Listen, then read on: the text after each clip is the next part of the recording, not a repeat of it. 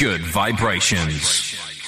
My guest today is one who's been on the show before, but it was quite a number of years ago. I just checked the archives, actually, and it was February 2017, so 7 years, damn. It's the return of US attorney, author, investigative journalist, and researcher William Ramsey. Welcome back, brother. Mark, thanks for the invite. Glad to talk with you again. It's been too long. I can't believe it's been so long. And I had it in mind that you'd been on a couple of times, but according to my archives, it was just the once. And you were on to talk about the influence of Aleister Crowley on popular culture. Yeah, it sounds right. That was probably after Children of the Beast was published, yeah. Yeah, right around the time you dropped that book, I think. It sounds right. So how many years have you been at all this now? Yeah, my first book was published 2010, so... It's been 13 years. It's hard to believe that much time has passed, but I've put out 5 books, 5 documentaries, and you can find them, all my documentaries, on Patreon right now. But yeah, so I've done 2 on the Smiley Face Killers, 1 Children of the Beast, 1 Prophet of Evil documentary, and then an Occult Hollywood. And then my other books are Prophet of Evil, Abomination, that's about the West Memphis 3 murders, Children of the Beast, Global Death Cold is my most recent, and then actually that was my recent before the one that I just published, which is the Smiley Face Killers investigating suspicious water deaths, college-aged men in the U.S. and world. That was just published last year. Sure. So you're an OG in this game. I've become like old veteran. It feels like that sometimes. A weary old veteran. Yeah, I know the way. So, yeah, I wanted to talk to you about your latest book. You mentioned it there on the Smiley Face Killers, but that's the second book you've done on this subject, right? It's the first book, but I've done 2 documentaries. So I had first one was done in 2017. It's really long. It's 3.5 hours. And then the second one I did was right at the start of the pandemic in 2020, called Smiley Face Killers, The Global Slaughter Continues. And then I was always trying to put it into book form, like all my research. And so that led up to this most recent book, which is just investigating suspicious water deaths. It's the Smiley Face Killers theme, but it's 400 pages and a lot of new information, because a lot of new cases have happened in the U.S. within the last year or two. Hmm. And it's crazy that we're still talking about this, because I think the last time we had our conversation 7 years ago, I would have been asking you about this, and not much seems to have changed other than the body count. You know, we're still talking about the same modus operandi. It just continues. The agenda rolls on. And it's just crazy. There's never any resolution to it. And, nothing ever really changes. Nobody gets caught. Yeah, it really is incredible. So it has, like, even in the time that I've been following this and trying to keep up with the cases, it's like another 100, 200 cases since 2017. So it is incredible. And they've just had like 10 cases in Chicago in the last 1.5 years. And then they just found another body in Austin, Texas yesterday. So we're trying to get more information on that right now, but that would be probably 5 or 6 in the last 2 years in Austin. So, sure. And I'm pretty sure you're going to be sick of recapping on this subject by now, but if you can stand to go over it all one more time, just please bring the listeners up to speed on what the Smiley Face Killings are. Well, it got its name because the 2 original investigators from different parts of the U.S., it was Gannon in New York City, Manhattan. He was a cop. And then Gilbertson, who is a criminal procedure professor in, I think, Wisconsin, both noticed this trend or this phenomenon of young men disappearing at night, later to be found in water. And when these bodies were found, there was a correlation between finding those bodies and this smiley face. So that's how this name kind of stuck, and it has stuck to this phenomenon for either better or worse. But it really is the phenomenon of younger men out at a bar, maybe acting strangely, disappearing, later to be found, sometimes very like 40 days later, 3 weeks later in water.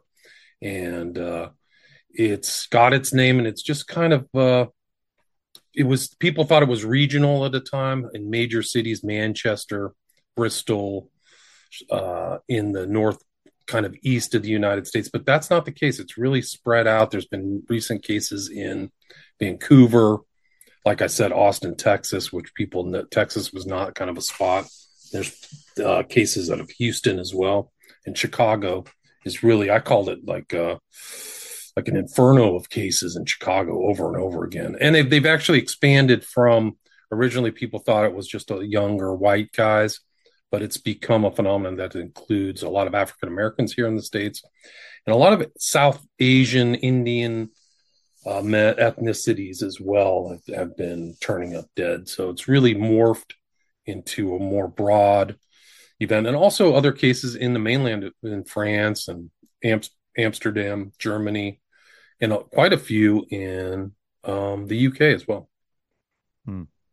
So the first one was 98, was it?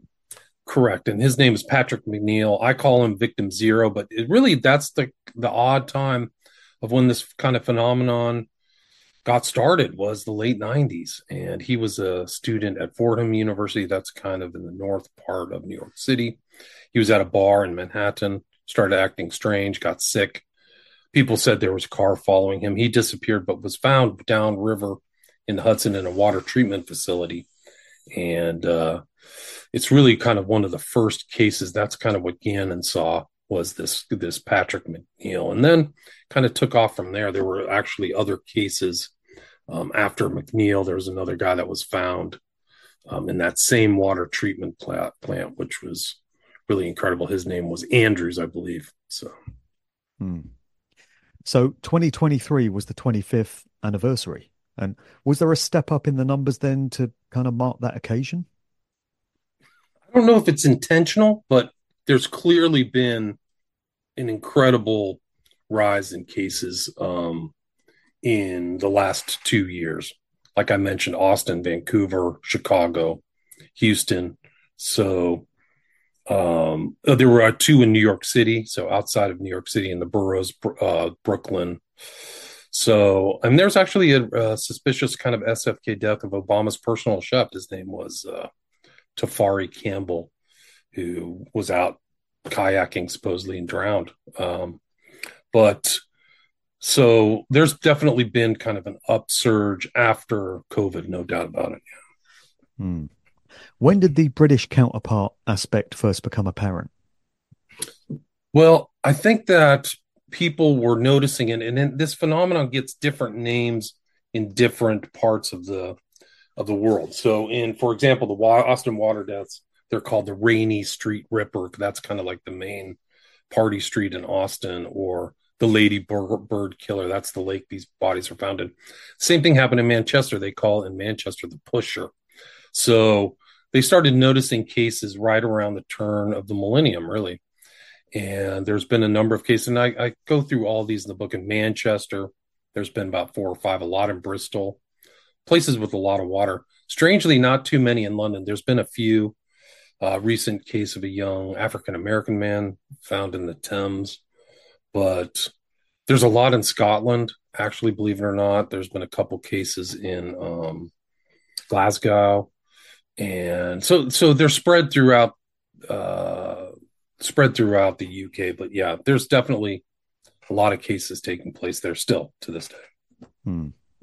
And the fact that these murders have taken place across such a wide geographical spread in the US and seem to have been copycatted here in the UK proves that this cannot be the work of a lone nutter or even a localized gang. Unless they go on tour to do this stuff, it has to be a coordinated group that's doing these things, right? Or in conjunction with each other. And I think that that's why these cases kind of came to the forefront of people's minds around the time of the internet, right? So the internet's taking off in the 90s. And I think that somebody in the dark web or on some message board who are interested in this type of victim must have been communicating, and this MO got spread throughout the world.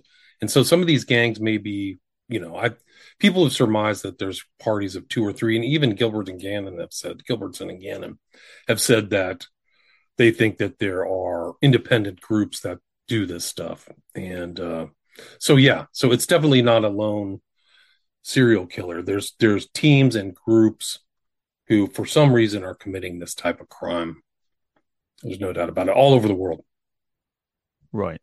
So is it elsewhere besides America and Britain as well? Yeah, I have cases in France. There's been cases in Paris. on the western coast of France. There's been, like I said earlier, there's been a couple cases in the Netherlands, on the border between Germany and France, like on the Rhine.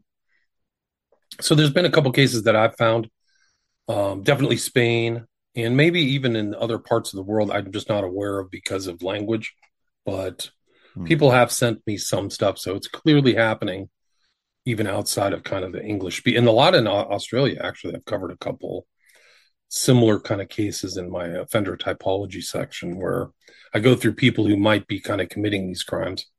And there were a couple cases in Perth where a guy was stalking young men at night, drugging them and raping them. There's a correlation between drugging and these kind of deaths, I think, because sometimes the victims or people start acting strange or out of character. And often some of these guys are not big drinkers and they start acting very drunk after one or two beers. So it seems like they've been drugged or roofied or something like that. But there was also this case in Adelaide in Australia that fits kind of the profile of these disappearances. It was called the family murders in Adelaide. So it seems like there's some sort of secret society network that's carrying these things out across these different nations, and they operate in the same way as some of these occult mystery schools operate.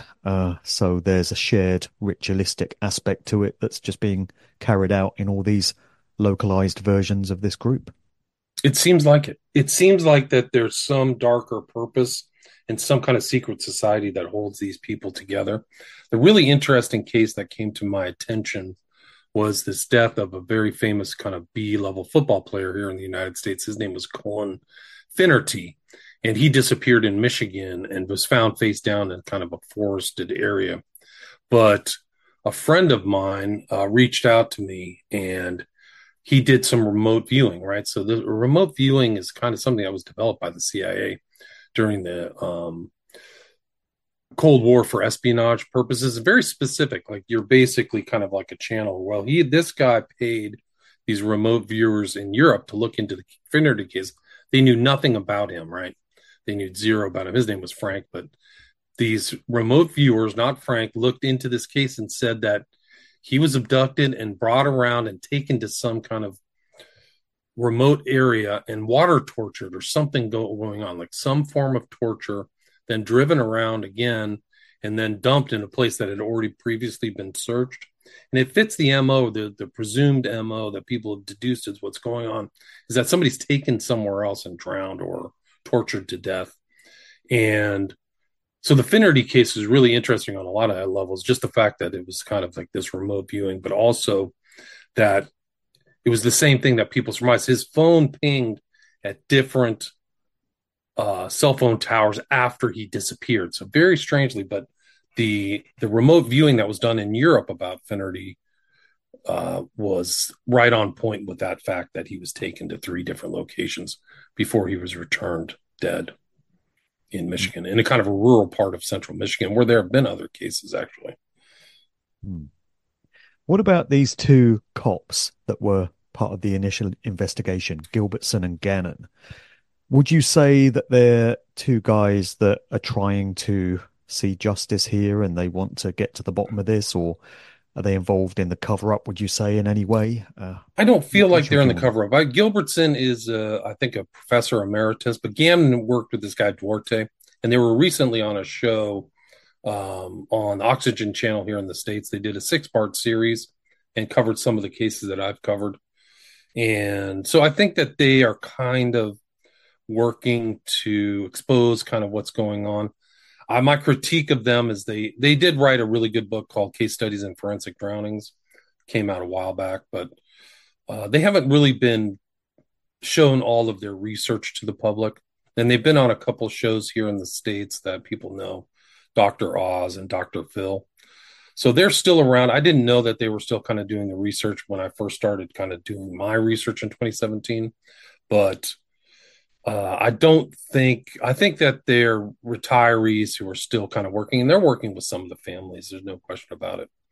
But like my critique of them is that it's, I think people should put out all their research just so the public can have it, or, people can build off it. Like people can build off my research as well. Like I try to just drop as much of my information as I've compiled as possible. So I think that they're not doing that. And so that's kind of my opinion. Right.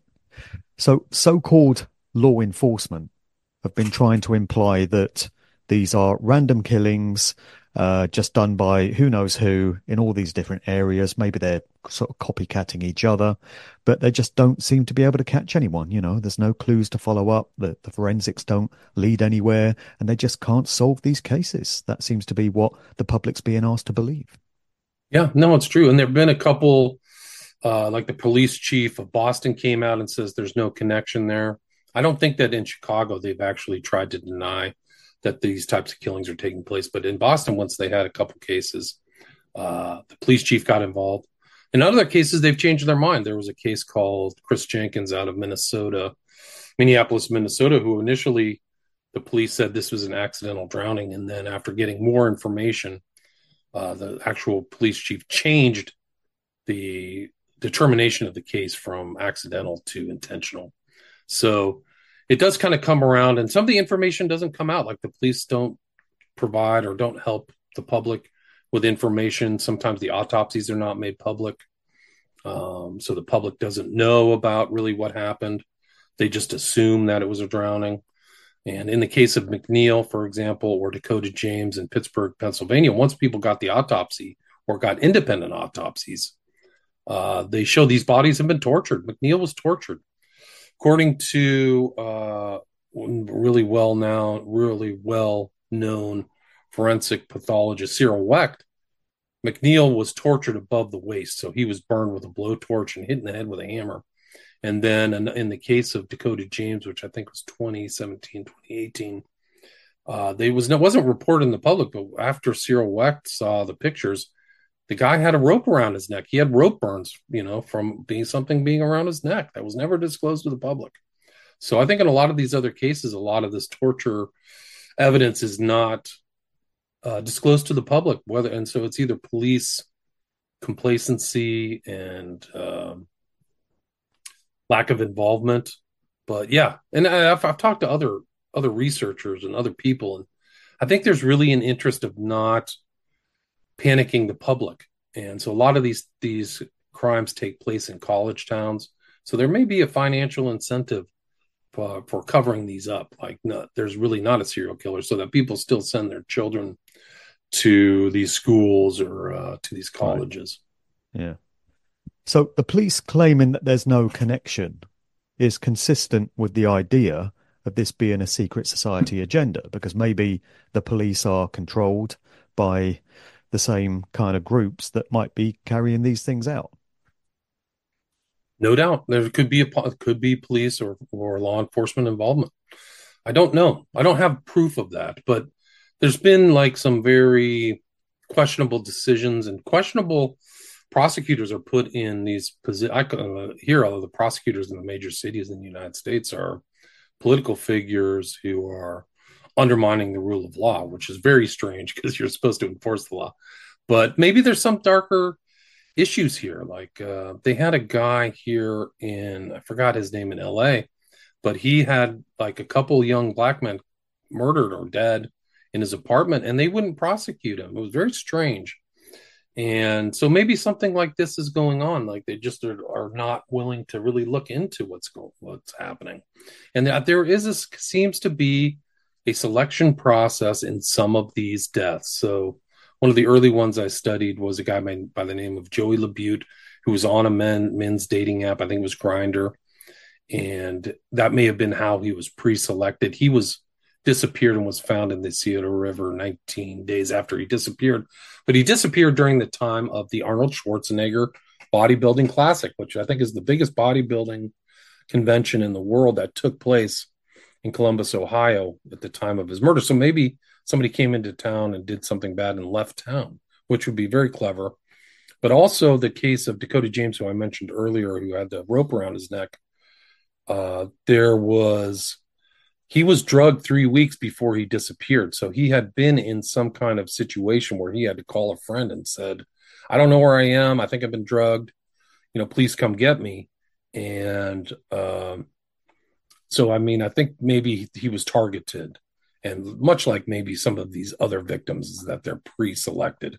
And one of the interesting things out of the whole death pool of all these people is they're almost all middle class or middle to lower class. Like, they never get somebody who's very wealthy or politically or culturally connected, which is really strange. So there's something I noticed amongst all of the families of these dead. I mean, I've seen so much wreckage. It's just a disaster. Like, I'm over 300 cases at this point, right?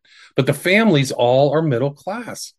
It's like they don't have the same resources as somebody who's rich, who has an attorney at their call, beck and call, or something like that. So it's one aspect of the phenomenon that's very eerie, is like, it's almost like the opposite. If you remember the movie Silence of the Lambs, like the abduction of the senator's daughter is kind of what set things off, right? So you have this famous person and they go and ask Hannibal Lecter or whatever, but nothing like that has happened in these types of cases. Mm. So the aspect of this whole thing that interests me the most, and the reason why I feel this is so topical right now, comes down to the naming of the whole phenomenon, the smiley faces, and smiley yellow faces in most cases. So I feel that the iconography of this is very relevant. So what's been happening is, where these bodies have shown up in water after some period of time, there's been a smiley face daubed in graffiti onto rocks or tree trunks or whatever, right? Right. But in terms of the smiley yellow faces, they've sort of made an appearance in popular culture from time to time through the years. But I've noticed, and many friends that I've spoken to have noticed, that this has really been stepped up in the last maybe 6 months or so. We're seeing smiley yellow faces everywhere. And I think this is relevant. I personally feel that it's connected. So an obvious one is the smiley emoji that people use on their mobile phones, the smiley yellow face there. But I'm also seeing this motif crop up on bags, clothing, it's in music videos. It has been literally everywhere if you're paying attention over the past few months or so. So it's getting stepped up for a reason, I feel. It's ritualistic, it's symbolic, and it means something. I just don't know what. I wonder how you feel about that aspect of all of this, the smiley face itself, and what it could mean. Right. Well, that's really how I got interested in this whole phenomenon. I did not come at it from kind of the true crime element. I was studying Crowley and Alan Moore and Fight Club and things like that for Occult Hollywood, and the smiley face is all over these two films, right? So what is the comedian? Why does he have this smiley face? Why is it used by Alan Moore?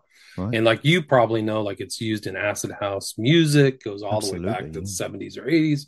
Yeah. So that was kind of like, and that's what made me remember this phenomenon. I said, is there a cultural connection between the use of this smiley face symbol and these deaths? And I do think that there is. There's something there. And I think that that's kind of like a cultural connection. Like, it's something that these people who are in kind of the secret societies or something like that use. And I've seen it used by the Order of Nine Angles, which I've done a book about. So there's like a connection between that and other kind of very fringe pagan groups use the smiley face. And they say that the symbol represents something like smiling through tragedy, right?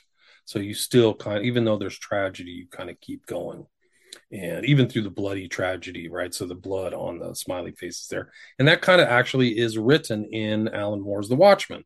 This character, the comedian, he goes to Vietnam because he likes to kill. That's what his whole thing is like, he loves the violence and stuff like that. So not everybody thinks like that, but maybe some people do. And the same people who do think like that are committing these types of crimes. And it is everywhere. That yellow smiley face. One of the more shocking places that I found it, well, somebody informed me about it, but is in the music video Bad Habits by Ed Sheeran, who also has a smiley face tattoo on his body and uses it in other songs. But it's really incredible because that music video and the music song itself, has been listened to billions of times all over the world.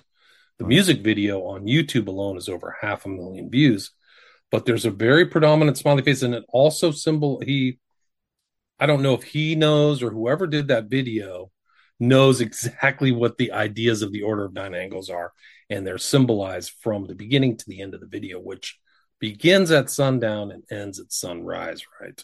So it's almost night, and at night he's kind of, Ed Sheeran plays kind of a night raiding vampire who he and his crew seem to feed on the kind of mundanes or muggles of the world in their own little kind of cult or group, which could symbolize something similar to what's happening with the smiley face killings, was that these guys are out at night.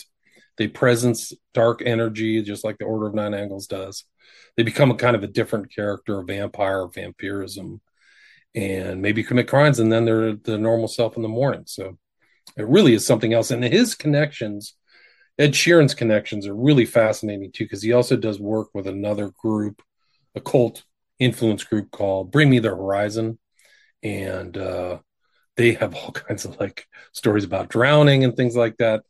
And they've also done a song with this girl Grimes, who is one of Elon Musk's paramours. I mean, I think they've had 3 killed children at this point.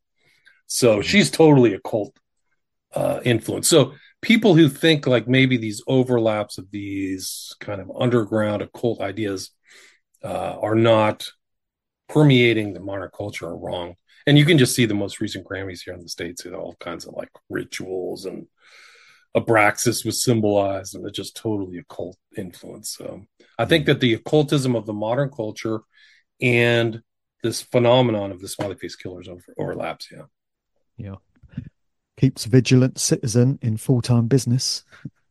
Yeah, it does. Yeah, it does. There's hundreds of young men who have died. Like, why are they being taken out of the culture? Is there a targeting thing? Is there a reason? Are these people going to contribute to the world? These are kind of like the youngest college shiny people, the athletes, the higher intelligence. Is there a deeper kind of cultural meaning for this? Like, is this why? And a lot of them are Christians too. Some are really strident Christians. Is there something about that is that why they're being targeted? Right, because many of these young men are a very high IQ, or they've got special intellectual gifts. So it appears to be like reverse eugenics, because normally eugenics is ridding society of what the eugenicists consider to be poor genes, poor aspects of the gene pool. Whereas this is, getting rid of those with what you might consider to be positive traits, desirable traits. So it's like a complete flipping on its head of what eugenics normally stands for. Right. And if you look at the Order of Nine Angles philosophy, and this kind of goes through kind of satanic philosophy in general, is like they're all special. And then there's the mundanes out there. And there's also these arrogant people who are part of the Nazarene worldview. And they're supposed to be subverted so that they can bring in their kind of new man and new regime, almost like a Reich. Like that's a really a common theme in the Order of Nine Angles. So maybe this is something where they couldn't find like, National Front, where they couldn't get public backing. So this is something they're doing as an end around of their whole societal change as societal change agents. So imagine them like, okay, we're going to get rid of these people because they're the ones holding us back. And that's actually a theme of like Barbara Marx Hubbard and a lot of these people, is like, these people have to go so we can bring in our paradise, our utopia. And so maybe something like that's happening. Maybe this is part of that agenda. Yeah. Well, it could be, because it's definitely a cult in nature. Yeah. And I don't know if you saw, but in the recent passing of Matthew Perry, the actor from Friends, he put a post on his social media just a short while before he showed up dead in a jacuzzi, death by jacuzzi. It's a dangerous business, it seems. And it was a picture of himself lying on a sofa with a cushion fashioned in the form of one of these smiley yellow faces. Did you see that? I did. I noticed it very closely. Yeah. So you got a water death of a famous guy in Hollywood with a smiley face. It's so strange. Something's going on. These people know it's some kind of connection. It's some kind of inside symbol. And I think that's why it's all over the place. And you'll see weird celebrities wearing it too. Like, who was the guy who? Oh, let me see if I can remember his name. But some of these other famous guys, like you said, the smiley faces in the clothes all over the place. But yeah, so the one guy who was in Fight Club, he was in a kind of a minor role. It wasn't Brad Pitt, but he has he wears the smiley face all the time, and he kind of runs a cult. Like you talked about in the pre-show, this Laurel Canyon. Like this guy has I think he bought the Outlook at the top of Laurel Canyon or something. Oh, was that Jared Leto? Jared Leto, thank you. Yeah, so Jared Leto. Yeah, he bought Lookout Mountain, the military base up there. Yeah, that's right. And so, like this guy, I'm wondering if I can show this to you. Probably your audience won't see it, but this is really something incredible. Okay, maybe I'll show it to you if you can enable the screen share. I'll show you this picture of Leto because he's making the two-fingered hand sign of Typhon at the same time wearing the smiley face hat, and it looks like it's morning. It's really something else. Did you see the dance music record that I sent you, Acid Tracks by Paul Van Dyke and DJ Pierre, where they're really taking this smiley yellow face thing to the next level? So it's a remake of an original Acid House record from 1987 by this US DJ called DJ Pierre. So 87 was the dawn of the so-called second summer of love. That's when the Acid House scene really got going here in the UK. And right at the end of that year, the smiley yellow face first started to make an appearance at Acid House club nights, notably Shum, run by Danny Rampling. And then it really took off and just became the sort of emblem for the whole Acid House rave scene through 88 and beyond. So Paul Van Dyke is this German DJ and producer, and he's just remade Acid Tracks. And the sleeve of it has this smiley yellow face, but it's an even darker, more twisted version of it. So instead of the regular dots for eyes, it's got two slits, which are very reminiscent of the logo of the Schutzstaffel, the SS, from Nazi Germany. Right. It's crazy. And there's a video to accompany the song, and it involves this girl on a skateboard going around a city, pasting up posters of this dark, smiley face all over the place, and it's got paint dripping off it, and it just looks very dark. And also there was the logo to Nirvana, the group, which was another sort of dark, twisted version of the smiley, where you've got slits for eyes, and there's a dent in the side of the head, and the tongue's out, and basically it just looks like the thing's been shot, rather like Kurt Cobain was. So there's a couple of very dark takes on the smiley there.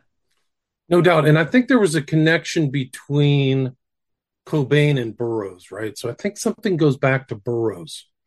And a lot of these guys who use the smiley face were friends of Burroughs. So Genesis P. Orridge, somebody who I also studied in detail was a guy by the name of Peter Christopherson, yeah, who was member of Coil and also Hypnosis, if you remember, this kind of famous art house that did a lot of band album covers for Pink Floyd and Led Zeppelin.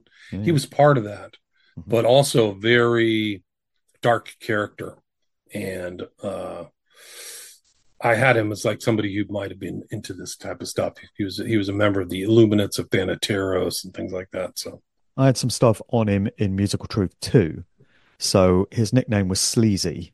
And he directed videos for artists including Rage Against the Machine, Soft Cell, whose frontman Mark Almond was a member of Anton LaVey's Church of Satan, and Christopherson was part of the groups Throbbing Gristle and Psychic TV, alongside Genesis P. Orridge, very dark and strange character, alongside a guy named Jeff Rushton, also known as John Balance.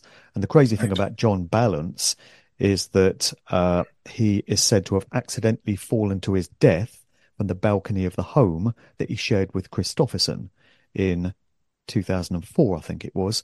So a guy named Balance loses his balance and falls to his death. You couldn't make it up, right? You couldn't make it up. And one of the things, though, I keyed into of Peter Christopherson was his work on Broken for Nine Inch Nails, which this Broken video has the kind of replaying of the whole smiley face killing MO, where they're driving around in a car, they find a young man, they bring him down into some torture chamber and torture him to death and then ritually drown him. And that's why that's the cover from Christopherson's Broken video of this guy being ritually drowned is the picture I used for my 2017 documentary. And he's affiliated with that Genesis P. Orridge, as we said, real name Neil Andrew Megson, real piece of work as well. He was accused of sexually abusing children in a 1992 British TV documentary, but cleared by the subsequent police investigation, at which point he relocated to New York and began espousing transgender teachings. So, yeah, not your average guy. I think he fled the UK and he came to the United States and stayed with either Timothy Leary or I think Timothy Leary's archivist Horowitz, who was the father of this actress. Her name is not Dakota. It's she dated U2. She dated Bono. I forgot her name. Anyway, there's very strange connections between him and Leary, Megson / Orridge. Yeah. And isn't there also a music industry connection involving Bruce Springsteen somehow? Well, there was one case in Boston. His name was Garcia, and it came to the attention of Bruce Springsteen, so he tweeted about his disappearance. I think it's a very important case, and I set it aside in my book. And the reason is that he was missing. There was a search in a reservoir kind of on the west side of Boston that turned up nothing, and then somebody was walking like 8 days later and then found a body in there. So in a previously searched area, the body of Garcia was found. And yeah, Springsteen did retweet that. So very strange. And one of the other aspects of that is there's a video of his mother who says she's talking to, and they're immigrants, I think, from Chile. And the mother's telling the TV reporter, "I believe my son is alive. God is telling me my son is alive. He's being kept somewhere. I feel it." So she might, as a mother's sixth sense or something, she might have been right that he was being kept somewhere and they hadn't done him in yet. Much like the family in Adelaide too, because the evidence showed that the abducted people were kept alive for a certain amount of time. It is just like a movie, and it's reminiscent of Silence of the Lambs that you mentioned earlier, where the victims are kept for a time, you know. Yeah. It's just like the plot line to a movie gone live. It's crazy. Yeah, no, it's really eerie and scary, and yeah, you don't want to be a victim. And all these things happen at night too. So like a lot of people say, "Oh, these are just normal drownings," or they try. You know, I do a whole thing on debunking the debunkers, people who've tried to discount the phenomenon. But all of these cases that I've done all happen at night. So like somebody gets this supposedly, according to people who say that this is a normal phenomenon, all these people get this strange desire to move to a body of water and then drown without being able to get out of it. I mean, it's just unbelievable. So they're being found in water for a purpose, whether it's Typhonian magic or something. The purpose is very strange. And I think that the police have probably come across possible perpetrators, but they don't ask them enough questions to find out more about them or anything like you know, they may have just got caught for just one crime or one different crime, but maybe not attached to these types of murders. Yeah. I only know about the SMKs from your work. Are there many other researchers on this? Well, there's the original ones. Gannon and Gilbertson are still out there. But yeah, there are other researchers, no question. Jim Smith, who I feature in my book, has really compiled probably the most cases. There's another guy, Igor Sarsky, who kind of looks into it from kind of like the far right view and has looked into the Order of Nine Angles as potential perpetrators. And there's other Facebook groups. Like when I was still on Facebook, there was a Smiley Face Killers Facebook page with tens of thousands of people involved, or tens of thousands. And now, like there is a new Rainy Street Ripper. Like, so because of this string of deaths in Austin, it's created even more kind of public interest. And I think the page on Facebook that covers these deaths has over 100,000 subscribers right now. I did a series of shows last summer on the 35th anniversary of the so-called Second Summer of Love, marking 1988. And I did these with Matt Sergiu of the Occult Beatles site, and also Dom and Chris, who do a great podcast called Sheep Farm Studios, very good friends of mine. We did 4 shows as part of this series, and we really went into this smiley yellow face iconography, and we mentioned the smiley face killings and such. And I've got a question here from Dom, who knew that I was going to be talking to you today, and he says, it seems that the smiley isn't as recent, 1963, as it seems. So that's when it entered American popular culture, and it was used by the advertising industry to try and create a sort of feel-good positivity among Americans, we're told, just to try and make people feel good about the economy being on the upturn and, you know, society just looking brighter. But Dom says it also seems to have been used by the ancients, going back to ancient cultures. And he wonders whether it could be a reverse death mask, which would fit in with satanic inversion.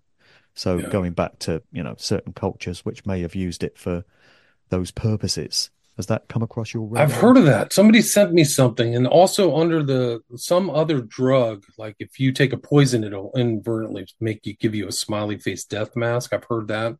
But it's also the motif ties into kind of like the Joker motif of the smiling killer, the happy killer, or whatever. So I do think there's an esoteric and an exoteric understanding of the smiley face. It's the esoteric that is harder to pin down. And I've come across a couple of occultists who've defined, you know, the smiley face as laughing through tragedy. So it's kind of almost like the two sides of the dramatic actor's mask, where there's a smiley and an unhappy one. So I do think that it's used by occultists, and I think it goes back to Burroughs, honestly. And who's super influential is probably what they call like the transgressive literature type person. And so I think that's why Nirvana used the smiley face, and it goes through so many other actors, you know, or, you know, bad actors, or Orridge and Christopherson, etc. Isn't that something that's supposed to happen during rigor mortis? Smiles can often appear on faces. I've heard of that too. Yeah. No, I've heard of that. Yeah. So, as well as the Bruce Springsteen interest, the actor Kevin Bacon got involved in this whole mess, right? Because wasn't one of the victims his namesake or something? Correct. And there was a abduction of a young man, also, you know, on gay app Grindr. His name was Kevin Bacon, just like the actor. And he was in Michigan, outside of Lansing, Michigan. And they traced him 4 days later to a house run by a guy by the name Mark Latunsky, Latunski. And he let the police in, and the police said, can we look around? They went downstairs, and they found a fake wall with a dungeon. And in that dungeon was this young man, 25 years old, I believe, Kevin Bacon, upside down. And he was dead, and he had his testicles removed, and they were eaten by Mark Latunsky. And that was kind of a sad case. And it was known, like the actor Kevin Bacon wrote about it on his social media. And also another guy by the name of Jeffree Star, who's kind of like a YouTube influencer, followed the case. But yeah, Latunsky just got sentenced in 2023, and he's going to jail for a long period of time. But I always thought of Latunsky as a possible perp who was involved in other crimes, because at his house, there were other police calls of people trying to escape him. There were people like running and calling the cops. So he might have been doing all kinds of dark stuff. And interesting kind of element of the smiley face killers is Latunsky thought of himself as kind of a wolf, like a lycanthropy or lycanthrope. He had a fake name called Olikos.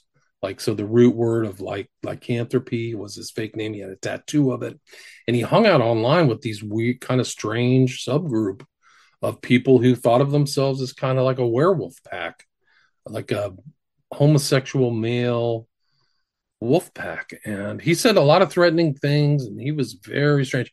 And I think he's been in and out of mental institutions, or was for some time, but really strange guy. Very strange, and I have him.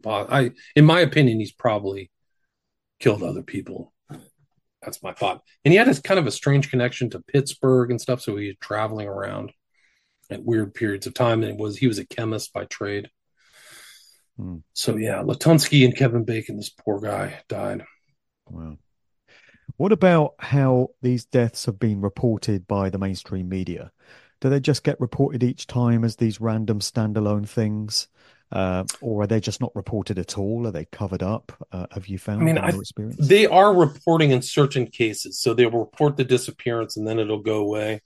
But a lot of these follow the same pattern, especially if it's a younger man. Guy disappears. There's a lot of media searching going on. The media's talking about it. Then they find the body and then it goes away. But I think really what's picked up the reporting on these cases or following the cases is social media. So Chicago, this kind of rampage in Chicago where 10 people found in water, including a couple, which is really strange. But I think that the social media really was sending things around. It was all over social media. So the public kind of seems to be more aware than what the national media or the corporate media here in the States is following, which isn't surprising. Like the corporate media here in the United States is dying. It's like on like death rattle, like people are being fired and stuff like that because nobody trusts them anymore. So kind of the citizen journalism, independent journalism is, it's very good. It's actually a positive, a net positive. So people are having to go to the public to kind of get better assessments of the truth because it's all just kind of one big fascist group. Like there are the same people running the businesses have the corporate media. Sorry, sending traffic the way of guys like us, I guess. Yeah, no, it's. I hope they don't fully die because, it's.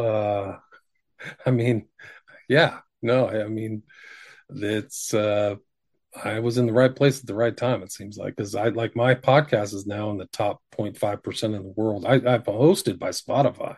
Thank God. So I'm not even hosted in the U.S., so I can't be censored.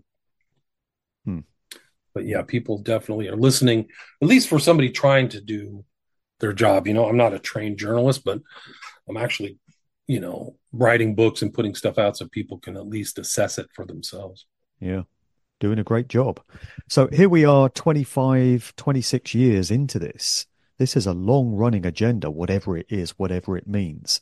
Do you think we're ever going to discover the significance of the smiley face killings, why the logo gets used, what these are all about, or are we just going to be kept guessing for the rest of our days?